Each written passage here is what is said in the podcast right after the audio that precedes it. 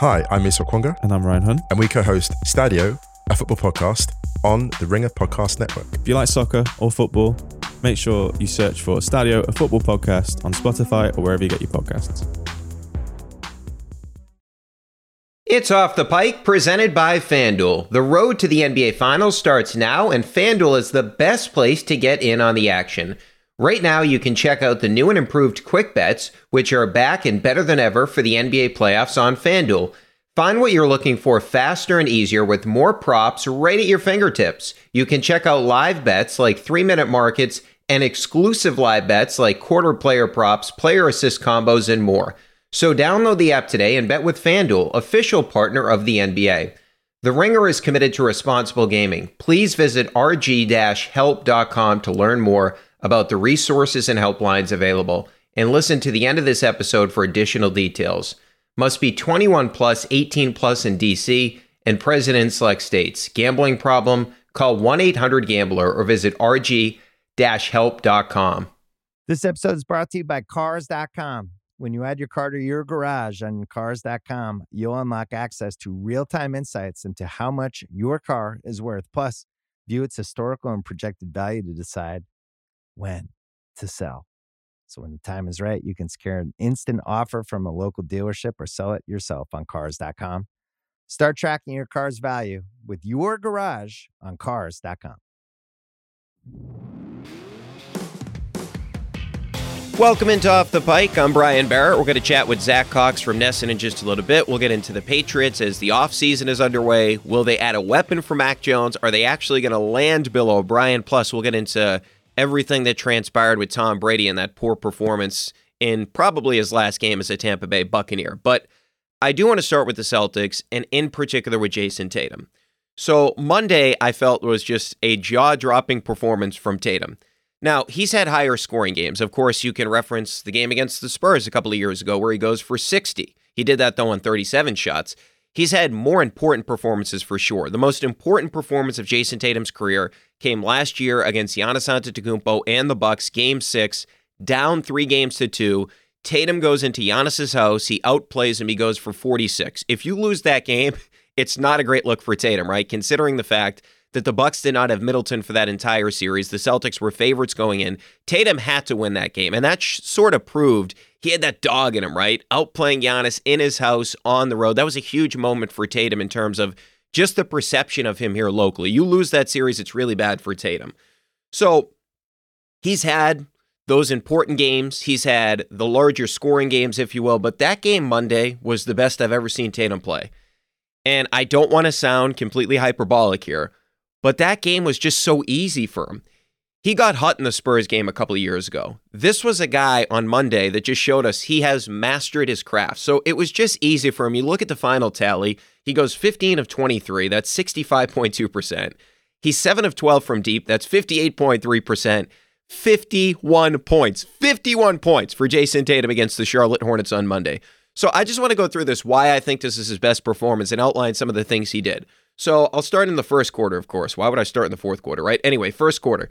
He comes off a screen at the left wing, quick in and out dribble, and he just goes right past Plumlee because he sees, okay, I'm getting here. Plumlee's coming up on me defensively. I'm not going to settle for a jump shot. I'm going right past him. I'm getting to the bucket. That's recognizing what the defense is. Okay, after that, he catches the ball in the corner. And the guy on him, because it's sort of semi transition, catches the ball in the corner it's Dennis Smith Jr. on him, who is small, diminutive in stature compared to Jayson Tatum. So he knows, okay, I'm bigger than this guy. I'm going to get to my spot. And all he does is hit an easy fadeaway over him. But the decision was quick, right? It's not like he caught the ball and he's trying to figure out what he's going to do. No, he knows he has the smaller defender on him. He knows he can easily just turn around and shoot over him. That's exactly what he does, recognizing who the matchup is. Okay. Later on, catches the ball on the right wing on McDaniels. Okay. Doesn't have an advantage yet, right? He catches the ball. McDaniels is on him but he makes an advantage. He just goes right by McDaniels, drives left, and dunks. Quick decision, right? Where he recognizes, okay, I can tell where this guy's defending me. I'm just going right to my left. I'm not waiting for a screen, anything like that. I'm just going right to the basket, recognizing I can just fly by this defender right now. Okay. End of the first quarter. He's doubled. Okay. So he dribbles left. Okay. He's doubled at the top of the key. He dribbles to his left Malcolm Brogdon is in the corner. He throws a pass with his left hand, okay? He's a righty, people. He throws a ball with his left hand, one handed, like a baseball pass to Malcolm Brogdon in the corner. And like um, you're watching that game and it feels like it's a simple pass. It's not. It's a fucking hard pass to make. One handed with your offhand, hit Malcolm Brogdon in the shooting pocket. He hits a three to end the quarter. I mean, that is a ridiculous pass that Tatum made. Okay, second quarter. He passes the ball to Rob at the free throw line. Or I should say this that's not how it happened. Rob was past the ball at the free throw line. Okay. From the top of the key, they pass the ball to Rob at the free throw line. Tatum is on the left wing. Okay. So he sees Rob catches the ball, and Rob's a really good passer for a big man, right? So right away, when Tatum sees Rob catch that ball, he recognizes, oh, the big man is on Rob. Okay, so what that means when Rob catches the ball at the free throw line with the big man on Rob, it means there's no protection at the rim. So Tatum is at the left wing. He sprints to the basket. Rob recognizes it, throws it to Tatum. He gets an easy dunk. That is just recognizing what's going on from a basketball perspective, knowing everything on the floor. Just the presence of mind to realize, oh, I'm going to get an easy dunk if I just sprint. All I have to do is sprint. Rob's going to find me. I'm going to get a dunk because his defender is up on him right now. So that was just the recognition from Tatum is what stuck out to me. And then you go to this. So he gets a screen from Rob. They blitz Tatum. Tatum makes a bounce pass between two defenders. Then Rob hits White for a wide open jump shot. That's reading the game, right? He knows, okay, I'm not going to get the assist here. But since the double's coming to me, when Rob catches the ball, that means the help has to come from the other side, which means I'm going to have an open shooter, which is going to be Derrick White. He hits a wide open three. All right, then he gets a screen from Smart quickly sees the double coming. Okay. So he sees the double's coming when Smart's bringing up the defender. So what he does is he splits the double. He gets downhill and he almost loses balance for a second. He throws up because he knows who's on the other side, right? He knows Rob's in the dunker spot, right? So he throws the ball up with his left hand. Again, lefty throws up a lob to Rob. Rob flushes it down. Again, realizing, okay, if I go real quickly here, I'm going to be able to split the double before the screen comes over. I can split this, I can get downhill, and Rob, I'm going to put his decision, I'm going to put his defender in a bind because he's either going to have to help on me or he's going to stick with Rob. So either I'm getting a layup or Rob's getting a lob. And in this case, Rob gets the lob. Okay. Then he has the ball at the left wing. He shot fakes his defender, gets him in the air. Okay. Then he finds Rob. So he throws the ball to Rob after he gets his defender in the air because the defender is recovering and Tatum doesn't have his dribble left. So he throws the ball to Rob.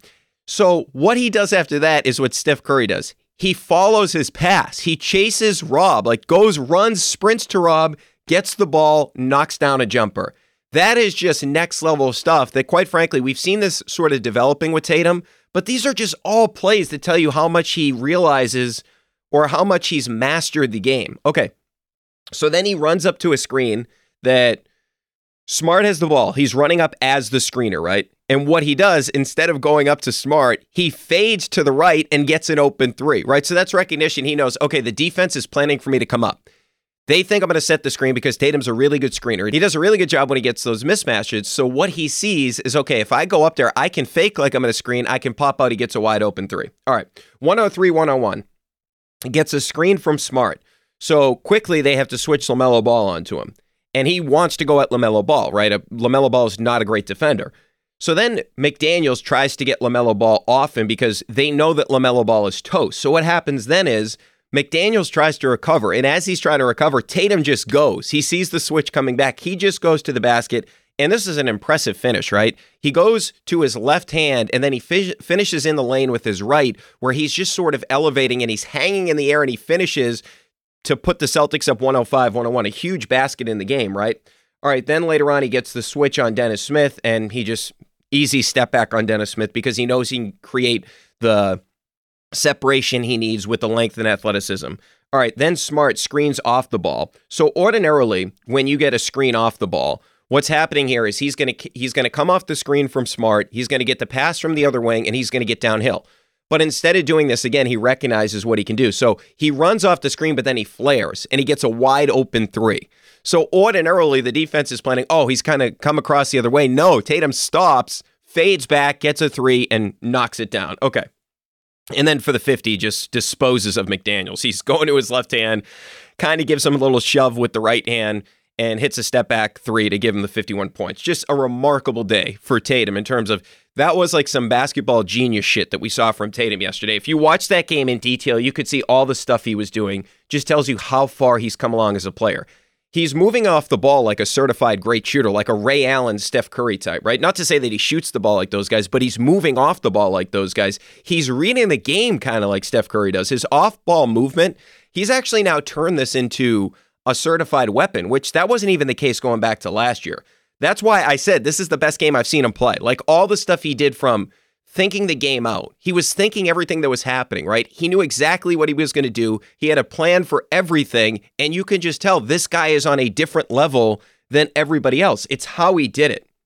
He's always had the physical ability. He's one of the most gifted scorers we've ever seen in terms of in a Celtics uniform. He's incredibly gifted when it comes to that.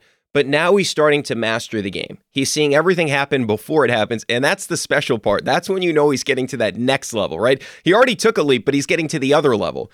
And on top of that, he gets to the free throw line 14 times in this game, which I absolutely love because I talk about mastering the game mentally and reading the game. This is the physicality standpoint, right? The 14 trips to the line symbolize overpowering your defender and saying, hey, you can't handle me right now. I want to get to a spot. You're not stopping me from getting there. So he's now up to 8.6 free throw attempts per game. That's sixth in the NBA. Last year, he was at 6.2. That was 15th. I've been asking for seven this year. He's at 8.6, which is better than I even thought he would get to.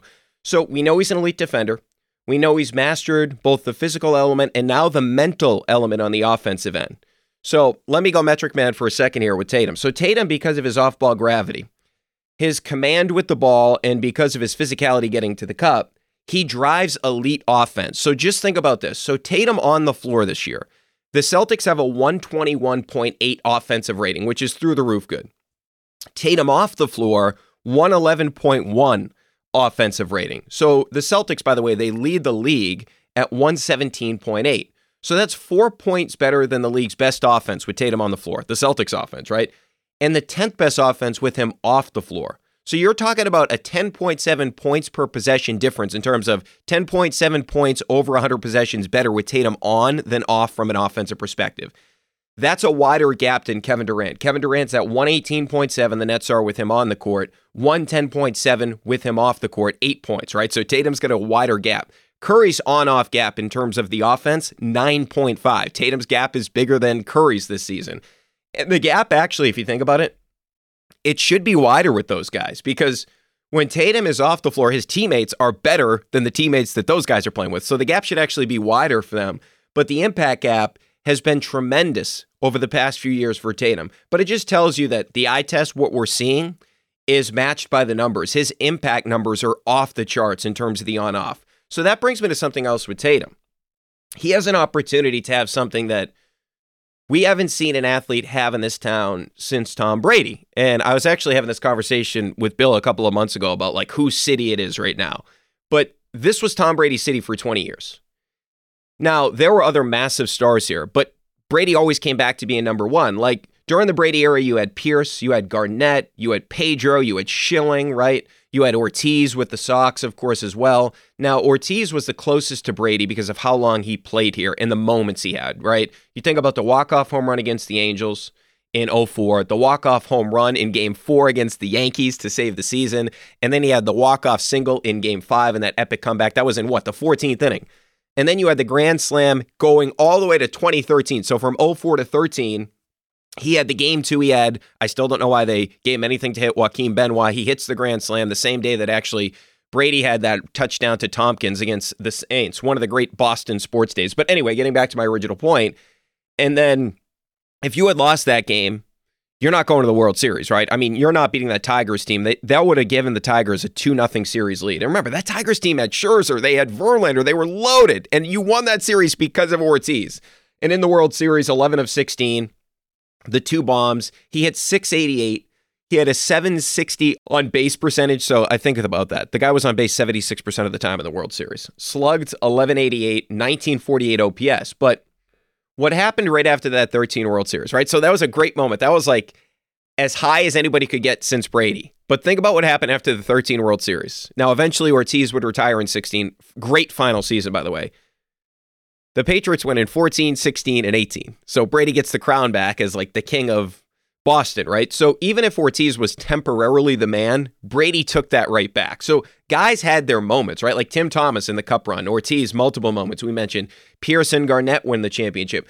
But Brady was always the overriding guy and always took back the crown as the man in town. Now it felt like next up was Mookie. So Mookie wins the MVP in 2018. The Red Sox win the World Series in 2018. He hits 346. Okay. So he already had the title under his belt like very early in his career, but he's gone. we all know what Chaim Bloom did. He traded him. So he's out of contention. So if you look at the sports scene right now and sort of how it's set up, Tatum has the ability to take over that sole spot as the athlete in the city. Now, this is contingent on finishing the job this year and winning the NBA championship, as we all know and his team is the favorite because of the way that Tatum is playing, right? Like, it's great. The Celtics are loaded. They're the favorites because they have Tatum. He's the head of the snake here, right?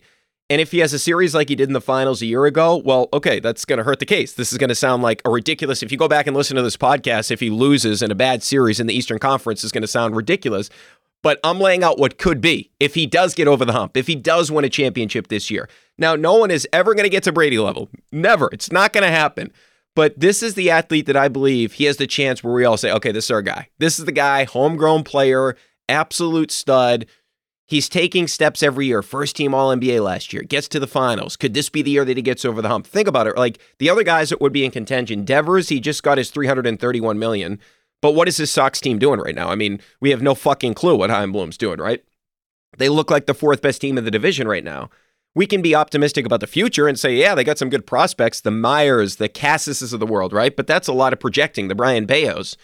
Mac Jones had a bad sophomore season, no way around it. With the Bees, yeah, they're ridiculous. And the 6 nothing win on Monday, another dominating performance, by the way. But let's just say the hypothetical is the Bruins win the cup. Okay. Pasta's their best player. He's 26 years old. They still have to get him extended and all that. But you have Bergeron, who's a first ballot Hall of Famer, and he would be winning a cup for the first time since he did it the first time, which is 11 years ago. Marchand gets another cup, right? So you have all these other guys. Like Pasta's clearly the best player, but you have all these other guys that are going to get a lot more credit than, say, like Tatum's teammates are. Like Tatum is going to be the guy if the Celtics win. And even if, say, like the Bees right now, they're better in their league than the Celtics are in their league. Now they're both in first. This isn't like a massive like competition either way. It's just the Bruins have been more dominant. But if you think about it from a Celtics perspective compared to the Bruins, the Celtics have this massive window now, right? It's just easier to see the C's going on like a five year run where they have multiple finals appearances compared to the Bruins just because of the age of the players. So it's very rare to have this opportunity to grab hold to the city and make it yours. Tatum, out of all these young athletes, guys entering their prime, he has the best chance to do it. And another thing I would add to Tatum is so these games with Jaylen out really help his MVP case. So the team is now 3 0 without Jaylen since he went down. And I get two are against the Hornets, right? I mean, one of the worst teams in the league. But even with just the 20 point performance against the Nets, 33 points and 51 points. So without Jaylen the past three games, he's at 34.7, 9.7 rebounds, and 5.3 assists. And you look at what awaits ahead from a narrative perspective you have the Warriors on Thursday night. And we all know the last time they played that Saturday night primetime game, Tatum was bad. 18 points on 21 shots, 28.6% from the field. And this was after a bad finals against that same team a year ago. So this was supposed to be the statement game for Tatum. And the one thing I think Tatum has to be aware of is, and I mentioned earlier that he sort of mastered his craft, right? But the Warriors, what they do and how they defend Tatum, if you watch closely on Thursday night, they do something different than most other teams. So, what most other teams do, and we saw this with the Hornets, is they blitz Tatum. They try to get the ball out of Tatum's hands. What the Warriors do is different. They don't bring the help until Tatum gets into the lane. And that's where the turnovers came from Tatum in the finals. It's when he's going downhill towards his right or going downhill towards his left, and they bring the late help. So that's the one thing that Tatum really, not to get too into the nitty gritty of this game on Thursday night, into the details of a regular season game, but that's the one thing that he really has to be aware of. And I expect that he's going to have this on his mind. Now it's what? We've seen that game plan from the Warriors for seven games, and they're going to be better than it than most teams because they game plan for Tatum for an NBA Finals. Their whole game plan was how do we stop Jayson Tatum? He's the best player on their team. So this is what they came up with, and it worked. So most other teams are not going to do this during the regular season. The Warriors will do this on Thursday night to Jayson Tatum. So it's going to be, hey, does he recognize when the late help is coming, so to speak? But anyway, circling back to that MVP discussion, he sits right now, according to FanDuel, fourth at plus 600. He's behind Jokic, Luka, and Giannis. I don't know why he's behind Giannis, by the way. But anyway, you have to take advantage of this type of game if you're Tatum on Thursday. You're coming off the 51. So you're going to be the talk of this game heading into it on Thursday night.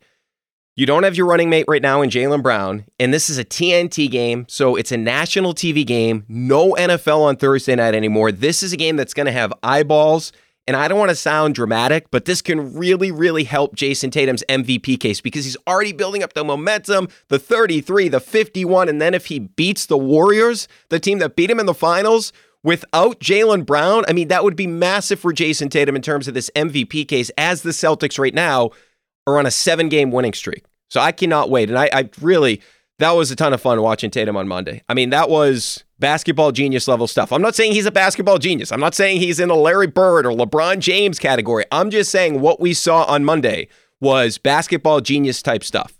All right, a lot more to get into. Coming up next, we're going to chat with Zack Cox of NESN. We'll get into the Patriots, their offseason, Bill O'Brien, hit on some Tom Brady as well. This episode is brought to you by State Farm. You might say all kinds of stuff when things go wrong, but these are the words you really need to remember. Like a good neighbor, State Farm is there. They've got options to fit your unique insurance needs, meaning you can talk to your agent to choose the coverage you need. Have coverage options to protect the things you value most. File a claim right on the State Farm mobile app and even reach a real person when you need to talk to someone. Like a good neighbor, State Farm is there. Welcome back into Off the Pike. Joining us now, he covers the Patriots for NESN, Zack Cox. Zack, thanks so much for taking some time, man. We really appreciate it. Yeah, absolutely. Thanks for having me. All right, so you get this unprecedented statement from the Patriots last week. Hey, we're working on a contract negotiation. We're trying to get a deal done with Jerod Mayo. We're going to interview offensive coordinators. I mean, you've covered this team for a while. How shocking was it to get that statement? Yeah, it was really unprecedented. Uh, this is something that I personally have never seen from covering the Patriots for seven years now and, and following them for about 25 before that. Uh, this is just not the way that they have ever operated. Uh, and this wasn't even the most surprising part of it was this wasn't even them announcing that something had happened. This was right, them announcing that they were attempting to make something happen, which and this is a team that doesn't even like to announce when things are happening uh, unless they're basically forced to do so. So for the fact the fact that they came out and said, "Yes, we are going to be hiring a new offensive coordinator," and actually using that term offensive coordinator and saying we are working toward an extension for Jerod Mayo, uh, working toward implying that there was at least a chance that that would not end up happening.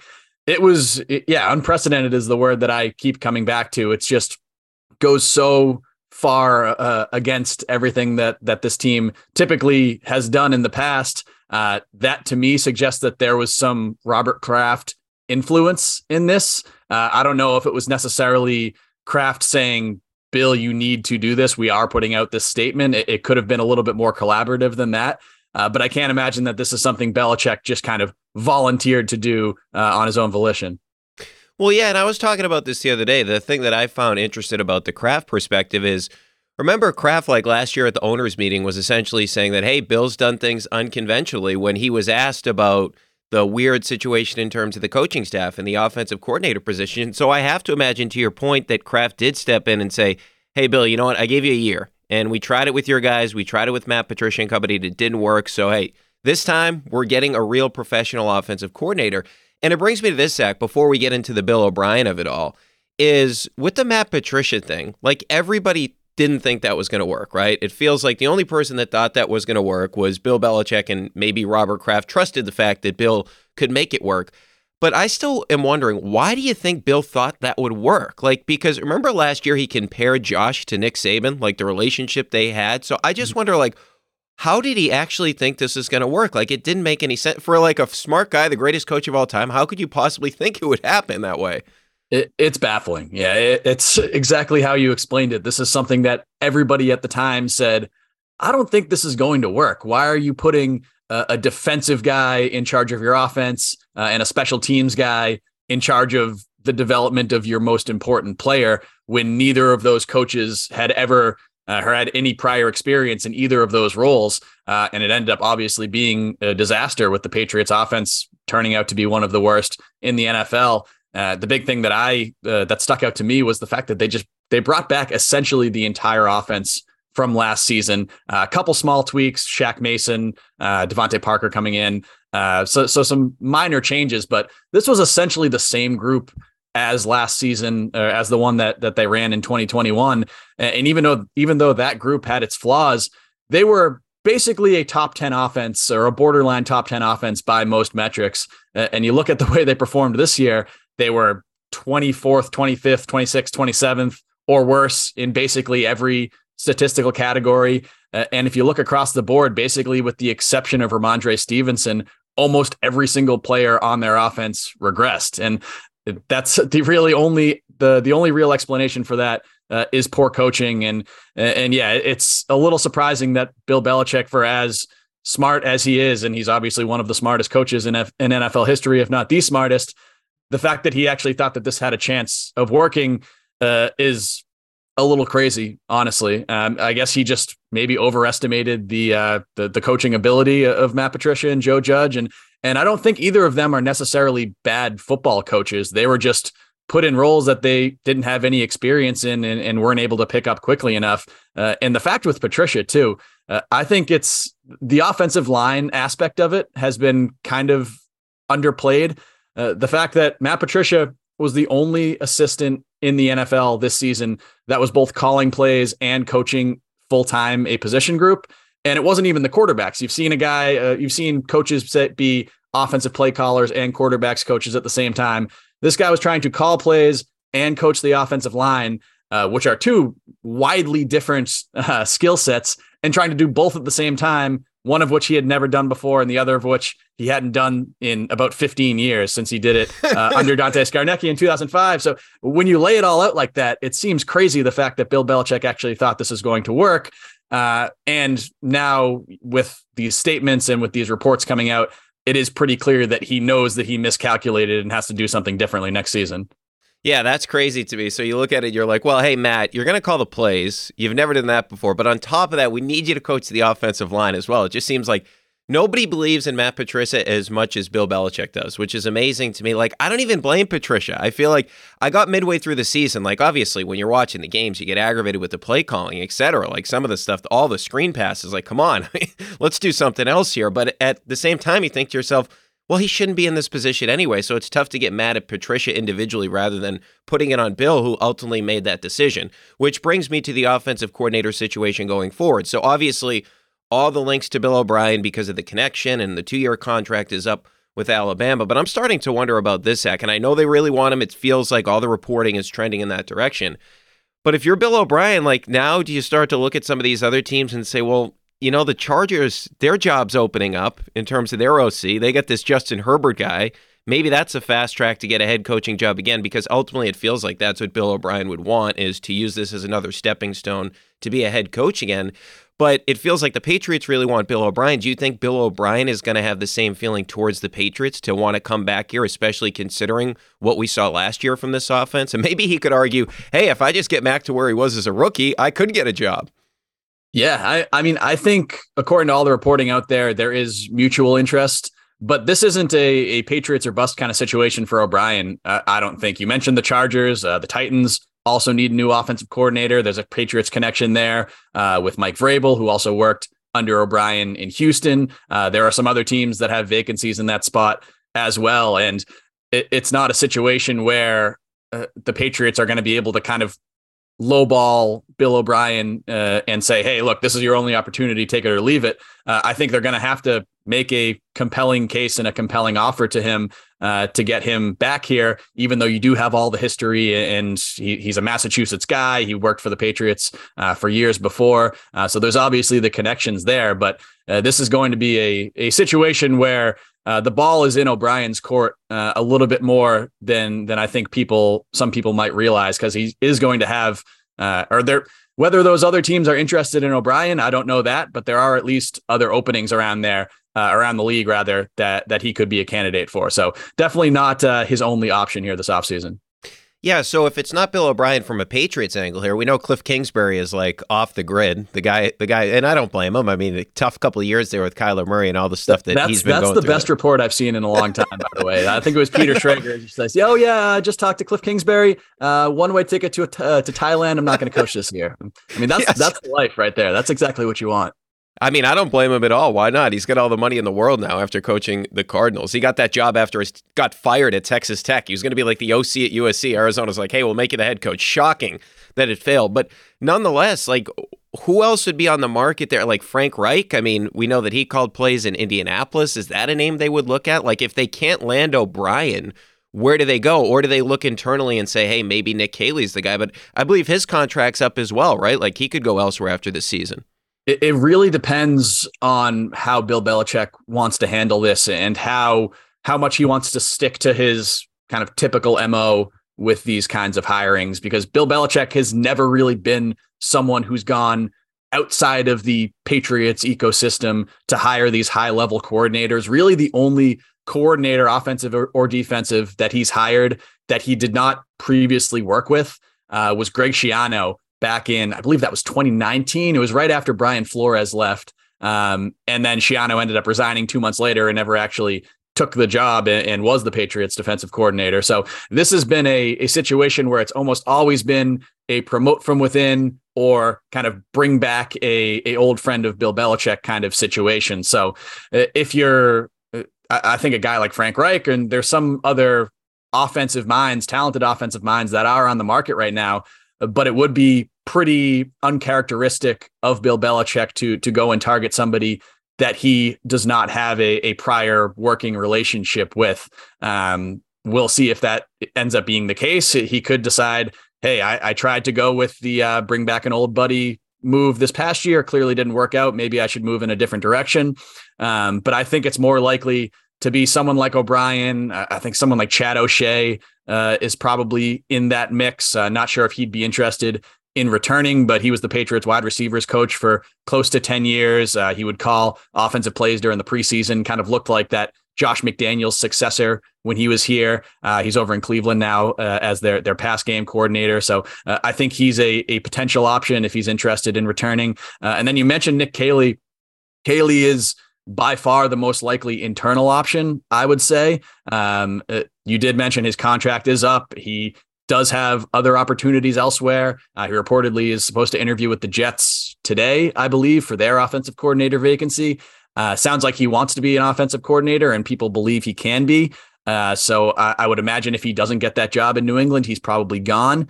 Uh, and I don't know whether the Patriots, uh, if Bill Belichick didn't consider him a, a viable option last year, uh, I don't know whether his opinion on that would change uh, a year later, especially after Caley's position groups, the tight ends weren't uh, especially effective this season. Uh, so I don't I don't know what what Bill Belichick's internal thoughts are on that, but but if they are keeping it in house, uh, I say he would clearly be the the number one option there. Yeah, it is one of the things that frustrates me about Bill is like you look across the league and so many of these other coaches, like look at what Brian Daboll did. Like he got a bunch of guys that he didn't have previous relationships with for the most part in his coaching staff. Like there's no link between him and Don Martindale, the defensive coordinator. Same thing with Sean McVay. It's not like he had a link to Wade Phillips when he first got there and hired Wade Phillips. So I do pr- appreciate that about some of these other coaches is they do go outside the family tree and hopefully Bill can land Bill O'Brien because if not, it looks like they're going to be in real trouble here. All right, so let's say the hypothetical is they do get Bill O'Brien, they accomplish that goal. What happens with Patricia now? Does he go back to sort of that like front office role he had where he's signing the contracts? Is he a consultant? I mean, feels like he got enough brain power defensively on the staff. Like, what does he do? Yeah, I think so. Uh, especially with Jerod Mayo seemingly sticking around uh, New England. Uh, I know he was. There was a lot of questions about whether he would leave this offseason, but he's already turned down defensive coordinator and head coach opportunities elsewhere. So it does seem like the Patriots will be able to keep him around. If he'd left, maybe you would say Patricia could move back over to the defensive side, maybe do some kind of coordinator share with Steve Belichick, but uh, it doesn't seem likely uh, for that to happen at this point. I, think it's most likely he just goes back to the role that he was in in 2021, which was kind of that pseudo Ernie Adams, uh, do some contract stuff, do some research stuff, kind of be Bill Belichick's right hand man and, and, kind of have his hands in a lot of different pots uh, around the organization. Um, I there's a chance that he could still have some sort of role on the coaching staff, even if it's an unofficial one. Uh, I know Scott Zolak mentioned on the radio yesterday that there's a chance he could still kind of help out with the offensive line uh, in an unofficial capacity while doing some of that advisory, uh, some of those advisory type things.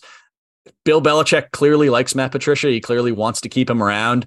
Uh, at this point, I would be kind of surprised if either he or Joe Judge is outright fired this offseason. It does seem like uh, it's more likely that both of them will just be reassigned and stay with the team in different roles.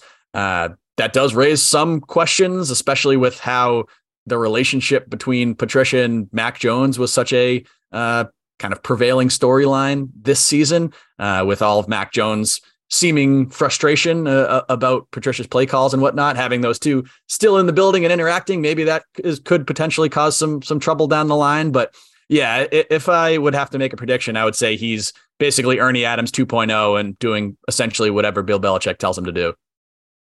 All right. So you mentioned Mac there, and that was something that aggravated me this season, like all the outbursts on the field. And I would assume that that didn't go well with Bill Belichick and company, that he continued to do that throughout the season. Obviously, we know the numbers were not what they were a season ago, and you can attribute a lot of that to, like we were talking about earlier, Matt Patricia, the play calling, etc.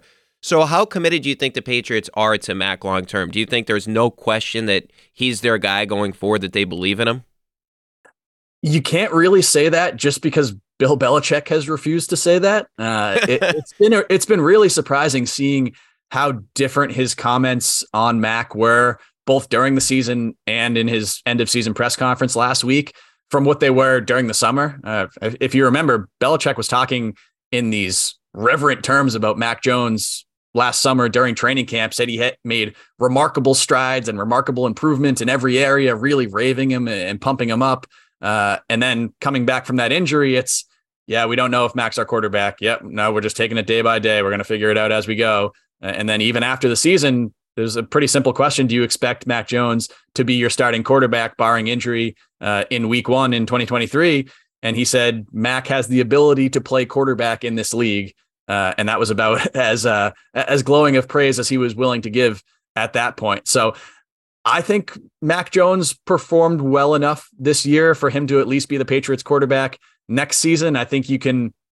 I mean, he wasn't blameless for his struggles this year. He definitely, I think, let his emotions get the best of him a little bit too much, especially down the stretch. But I think that was a, a much larger portion of the blame can be placed on the coaching staff and on the offensive line and on some of those uh, factors that were out of his control, uh, which was one of the big issues with this Patriots season. You basically came out of this year saying, I don't know anything more about Mac Jones than I did yeah. after the Bills playoff game last year. And, and this year, too, is supposed to be that really important development and evaluation year for, for a young quarterback. Uh, and the Patriots essentially wasted it. So uh, I don't know. I would be surprised if they moved on from Mac Jones or brought in some other expected starter this offseason. I think it st- still should be Mac Jones. And I honestly think this team and this offense aren't that far away from at least returning to the, what they were in 2021. I think if you bring in somebody like Bill O'Brien who knows what he's doing from a play calling and quarterback coaching perspective, uh, you get a couple offensive tackles. That was a real issue for them. Maybe you go out and get a, a premier wide receiver. Uh, that would obviously help. Who knows if that'll be possible? Uh, but even just getting a new coach uh, or a new offensive leader there uh, and fixing that offensive tackle issue, I think this can easily be a average to slightly above average offense. And with the way the Patriots defense has performed, that's really all you need to be. Um, so uh, I don't think they're that far away, and I think they should give Mac Jones another year. But Bill Belichick's refusal to uh, to really acknowledge that has has forced these these questions to to be ongoing. There's really no answer until Bill Belichick comes out and says, "Oh yeah, Mac's our quarterback." Yeah, and the thing is, there's really not an avenue to get a better quarterback right now. Like, you're not going to draft one at 14. Like, there's going to be the three quarterbacks that go before that in terms of where the draft's at. Derek Carr, I would not want that guy. Brady's not coming back. I don't understand why he would want to come back here based on the weapons that aren't here at this particular point in time. And I don't see them getting in the Lamar thing just because there's going to be, if he actually is gone from Baltimore, there's going to be so many teams that are involved there. But you mentioned the receiver thing. So you had an article up today about the cap space that the Patriots are going to have. Mm-hmm. Spotrac has it at fifth, over the cap seventh. And I was looking at DeAndre Hopkins because that video surfaced of Bill talking to him before the game saying, Hey, you're going to lead the league in receiving, even though he only played in like nine games. But the cap hit 30.7, 26.2 in 2024 when he's 32 just under 80 yards a game last year. And remember, this is like most of that is without Kyler Murray. He's playing with like the Trace McSorleys and the Colt McCoys of the world. And I look You across the league. David Blough in there too. Yeah, David Blough. David, good call, David Blough. But you see all these teams across the league, what these top tier receivers have done for these quarterbacks, the Tuas, the Jalen Hurtses of the world. Do you think the Patriots will actually get into the sweepstakes for DeAndre Hopkins, especially now with the hiring of Monti Ossenfort there, the connection with the Patriots? Like, is this something that maybe Bill changes his thinking on? Yeah, I think Josh Allen's a great example there too. Uh, I think Yeah. adding Stefon Diggs a couple years ago really helped kind of unlock his game.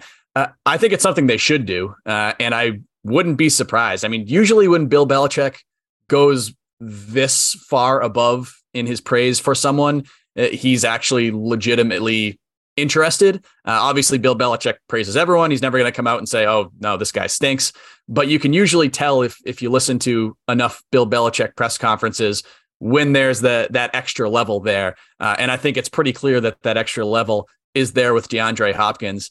And I think that that's something that's that's lacked from the Patriots offense certainly in the last couple of years. And if you look around the league as you were mentioning, almost every one of the NFL's elite premier teams has at least one of those wide receivers or tight ends in the t- case of someone like Travis Kelce or, or Mark Andrews that threatens defenses that defenses have to game plan around. The Patriots haven't had somebody like that. And I'm a big Jakobi Meyers fan. I think he's a good player, but uh, he's not that kind of game changing number one type guy like a DeAndre Hopkins is. And DeAndre Hopkins is, is obviously past his prime, but when, if you look at his numbers this season, when he came back from that suspension, basically from the time he came back until Kyler Murray got hurt, he, I believe, was leading the NFL in receptions. If he wasn't leading, he was right up there near the top. So he is still a, a very productive player. Uh, and you obviously you mentioned the high cap hits, but if he's traded, then Arizona will have to eat some of that money. I believe it's only a, I think it's a $19 million cap hit Hmm. next season if the Patriots acquire him, which still is obviously a lot of money, but with the production that he can bring to the Patriots offense and what he could potentially do for Mac Jones, I don't know. I think that that's definitely something the Patriots should pursue this offseason, uh, especially when you look at the available free agents. There's really nobody um, from from a wide receiver perspective. It's Jakobi Meyers, it's Juju Smith Schuster, it's uh, Darius Slayton, Allen Lazard. It's a lot of kind of mid tier type guys because so many of those 2019 draft picks have already uh, signed contract extensions. So uh, I think that should be a I don't know if I would call it a, a full on priority, but I think that should be near the near the top of the Patriots uh, offseason to do list is trying to get somebody uh, of of Hopkins caliber, uh, and there aren't too many of them available this offseason. Yeah, I'm with you. I would love it if they just went out there and made that splash. Get DeAndre Hopkins. Stop worrying about who's going to be the number one weapon. You have an established guy that can be at the top of the pecking order, and it helped Mac too. I mean, help Mac with his production going forward as well. So on the offensive line, like obviously massive issues at tackle. Isaiah Wynn was bad when he played, and of course the contract's up, and then he got hurt at the end. Trent Brown was pretty much a penalty machine this season. You look out there, the Mike McGlincheys, the Orlando Browns of the world, those guys are going to get really paid. Do you think they're more likely to address tackle in the draft or via free agency? I think they should do both. Uh, honestly, if you look at their their tackle setup right now, it's essentially completely empty. They have Trent Brown under contract for one more season. If they don't want him back, they can cut him relatively easily with only about a million dollars in dead money. So I wouldn't say even he's a guarantee to be back next year. Uh, but it's him and it's Andrew Stueber, a seventh round draft pick who didn't play at all as a rookie. Everybody else is headed to free agency. So I think you could see a full scale makeover of this position group. But I think they certainly should uh, address it high in the draft. That would be uh, my, uh, if, if I'm running the Patriots front office, I'm going tackle in the first round. Uh, even if they do go out and get some veteran to, to fill that spot, they just haven't planned well for the future at that position at all. Um, but you also need someone probably to step in there and play right away. So uh, if I'm the Patriots, I'm probably going high level free agent tackle, maybe not quite up at the Orlando Brown level because that is going to cost a lot of money, as as you were Right. saying. But a a proven starter, a solid swing type guy in free agency, and a high draft pick. I just think the offensive tackle issues were were so prevalent and so kind of devastating for the Patriots this season. Uh, their starters didn't play well and they didn't have any depth. Uh, the decision to move Isaiah Wynn and Trent Brown to flip flop them from from left to right and right to left didn't make a ton of sense at the time and really didn't work out at all. Isaiah Wynn was was basically a disaster this entire season, uh, and then the Patriots didn't have enough quality depth behind those guys to to step in when Wynn got hurt. So uh, I think that's from a roster perspective, that is clearly in my mind the number one need this offseason. They got to get better at offensive tackle, and they can't go into next season in the same kind of shape there that they were uh, back uh, back in September. All right, Zack. So we had no Patriots in the postseason. So last night, Monday night, I'm getting ready for Tom Brady. I'm like, all right, at least we get Brady. We'll watch Tom.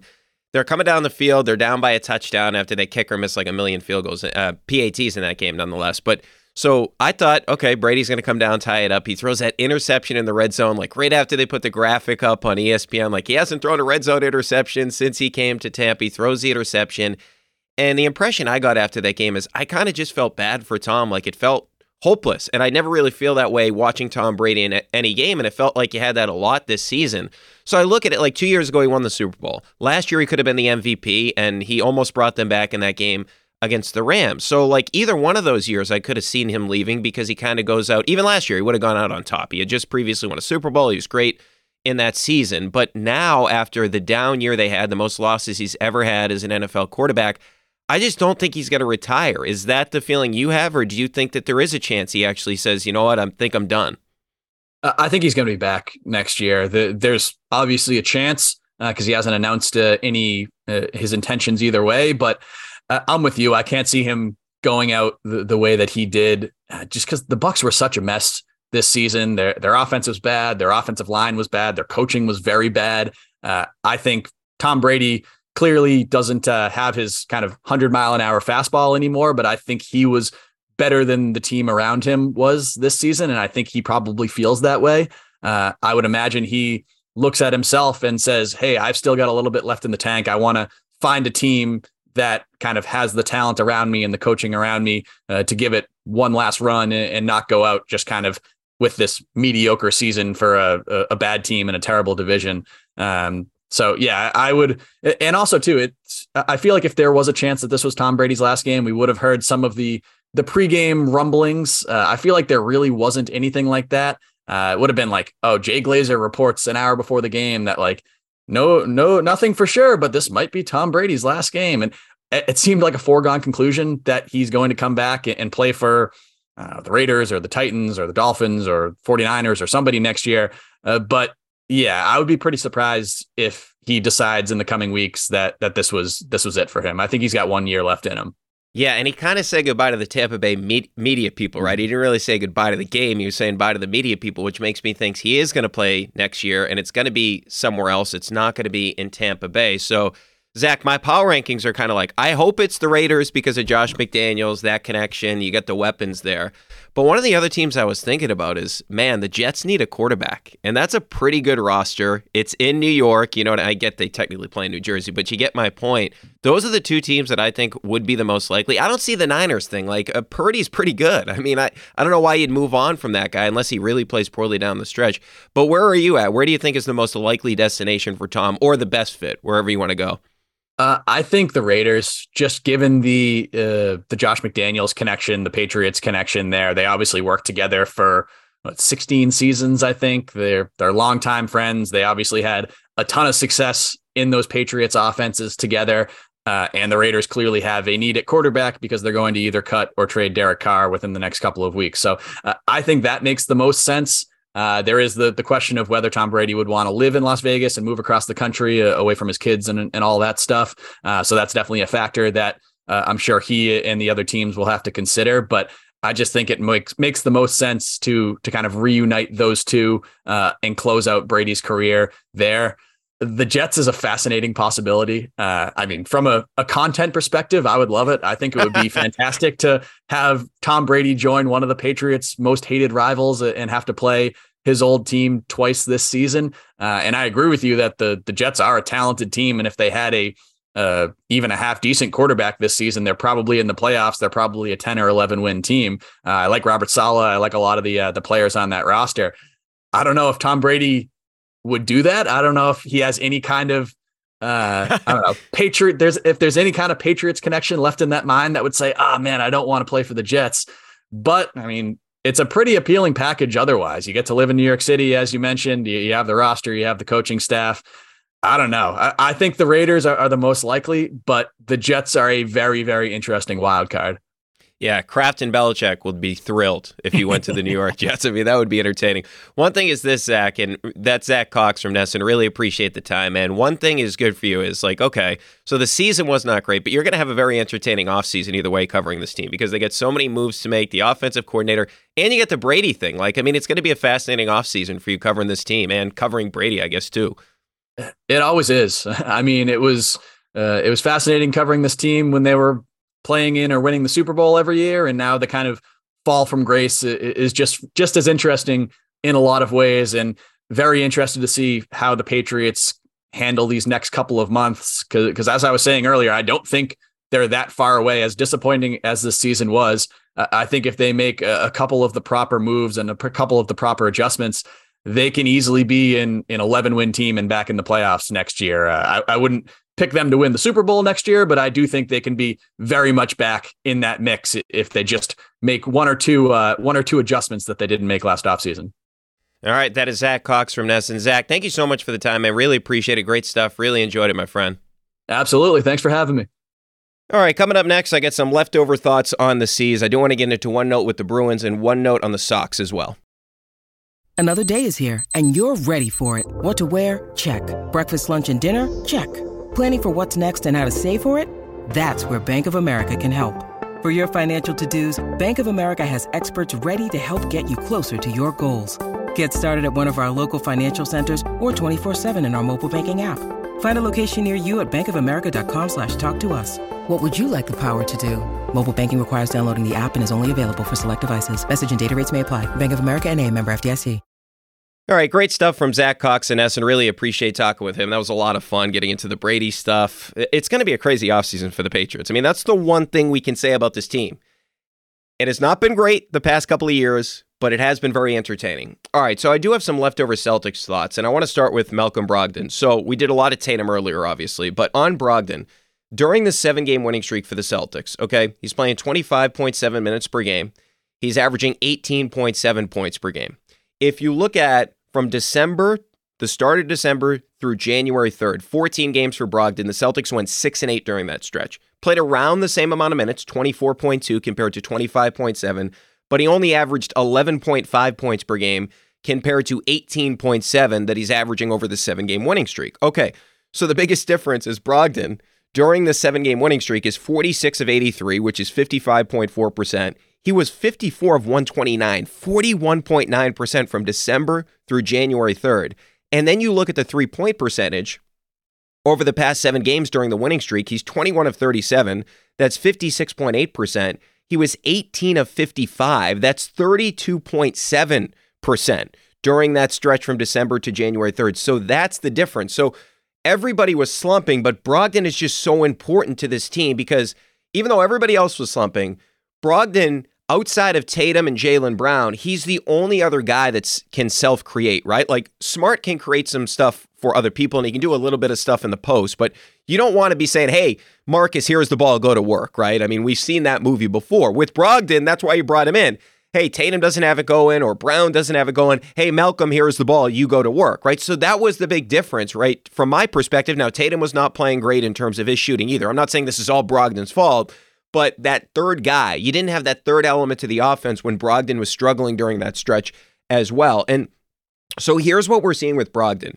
He admitted on multiple occasions he's not the guy anymore, and it does really feel like he's taken to that role, right? Where he's the third option when he's on the court. Well, I mean, a lot of the times he can be the second option, right? He usually plays with Brown or Tatum.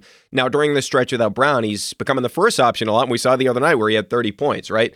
But think about this. So part of what's happening is he's not getting great defenders on him, right? And that's not to meant to be an indictment on his opponents. It's just the fact that the defense, the primary defender on the wing is covering Tatum or Brown when he's on the court. So if you look at his isolation numbers this season, he's in the 83rd percentile. Well, last year, when he was the guy in Indiana, he was in the 39th percentile in isolation.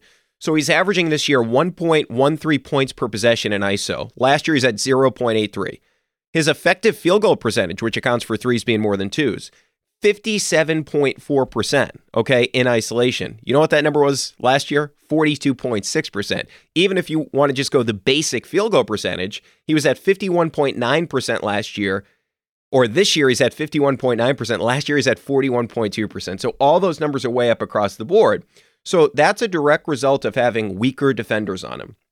And the other thing that I've noticed, and that's because of Jaylen and Tatum, they're going after those guys. They're not game planning for Malcolm Brogdon. So he's really benefited from that.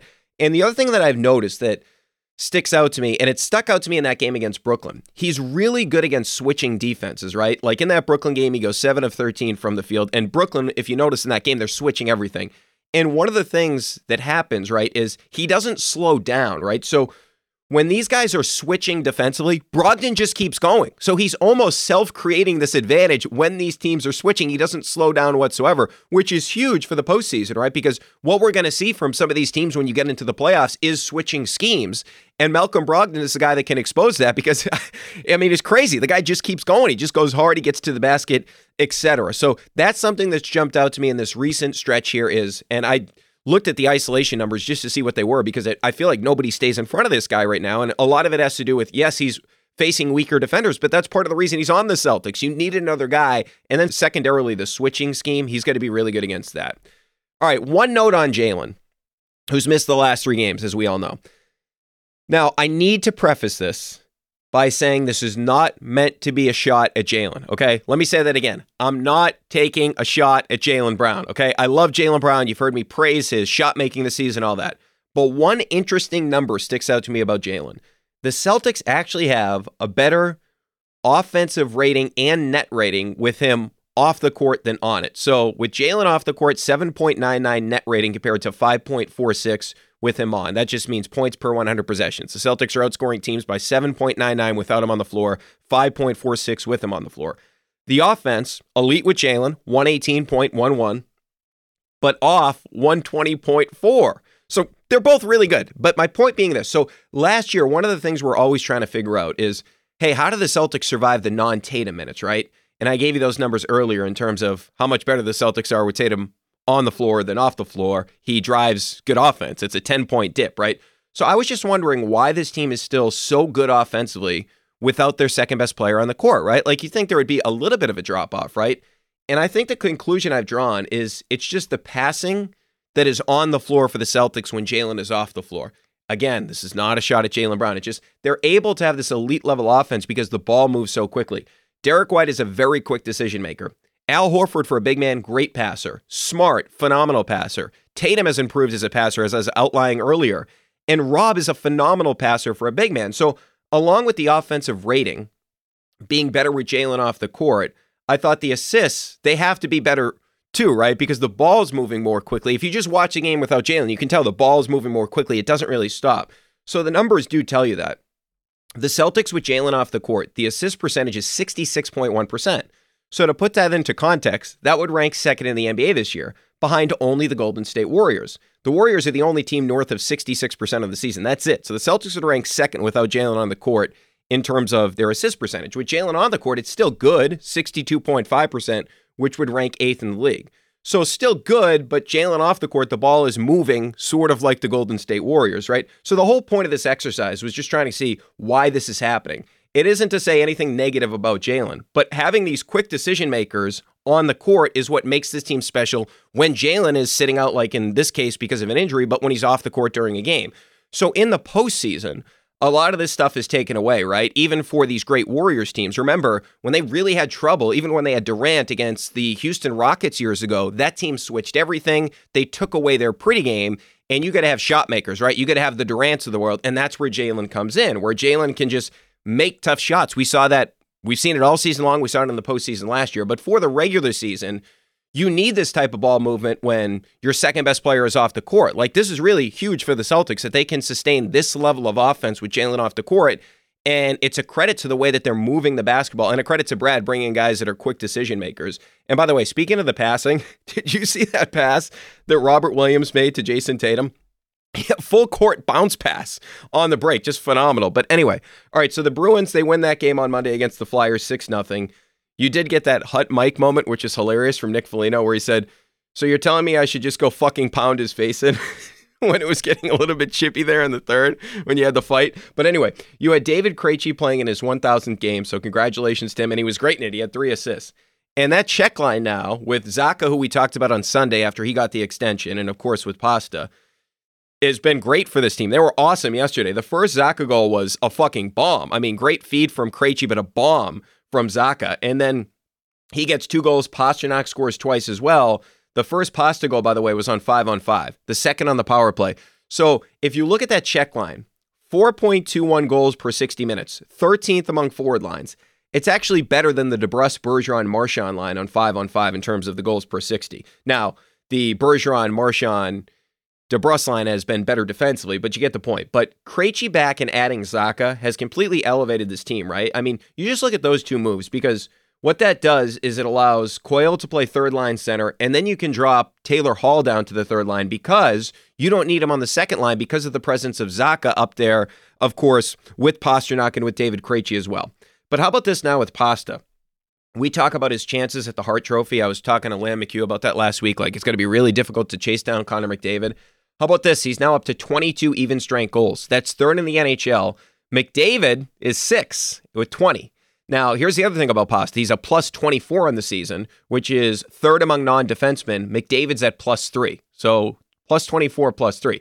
So Pastrnak's case has to be the team success and him keep, keeping at least in the top five in the statistical categories. But nonetheless, I mean, McDavid right now, 83 points compared to Pasta, who's at 62, which is tied for third. Now, Pasta's at 35 goals, two behind McDavid at 37. But if the Bruins continue to roll this way, there is going to be a case that Pasta has. Now, McDavid's already won two. You're going to have to rip it out of his hands, but there will be that type of case.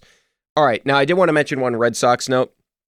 Connor Seabold, who was DFA'd last week, he's been traded to the Rockies for a player to be named later. Okay. He was atrocious last year. 98 batters faced in 2022, 35 hits. That's a 402 average, 235 whip, 1129 ERA. He was barreled up seven times, 10.3%. Only one qualified starter last year was north of 10.3% in terms of the barrel rate. He was at 10.3% last season. The fastball was sitting at 92.1 miles an hour. You thought it'd be a little bit better than it was two years ago because another year removed from the surgery, but he didn't have an overpowering fastball. And the thing that stuck out to me, he had eight walks as well. He was really scared in that start against the Toronto Blue Jays, right? Where he was afraid to attack people. He did not have confidence in his stuff whatsoever. So it was time to move on from Seabold. He had no place in the organization anymore. But one thing, and I know you're going to be surprised that I'm going to do this, I will defend Chaim Bloom when it comes to this. Like the people criticizing Chaim Bloom for this move, it makes no sense for, to me. You got Seabold, you took a chance at a guy that had a really good changeup. Okay, it didn't work out here. But you also got Pivetta in that deal. And the guys that went out were Brandon Workman and Heath Hembree. So Pivetta has thrown over 334 innings, 334.2, so two thirds innings since 2021. That is the most on the Red Sox during that stretch. So over the past two seasons, no starter has thrown more innings than Nick Pivetta for this team. Okay. So essentially, you got that guy. Even if he's a bottom of the rotation guy, ideally, like fourth or fifth in your rotation, you got him for Workman and Hembree. Okay. Workman didn't pitch in the bigs last year. He went to Philly, by the way, the year you traded him, 13 innings. He gave up 10 earned. Hembree, the year you traded him to Philly, 13 earned, seven bombs in nine and a third. So both those guys were awful the year they were traded. The Phillies made that trade that year because they thought they were going to make a run into the postseason. They didn't even make it to the postseason, and you got a starter in your rotation. So yeah, it sucks that Seabold didn't work out. But I would do that again. I would take that chance again. Okay, maybe this kid's going to work out, and you get Nick Pivetta in the deal. So anybody that criticizes Chaim for that makes no sense to me whatsoever. All right, as always, make sure to get your voicemails in 617 396 7172, 617 396 7172. Thanks to Jamie McClellan and Steve Ceruti for producing this podcast, and we'll chat in a couple of days.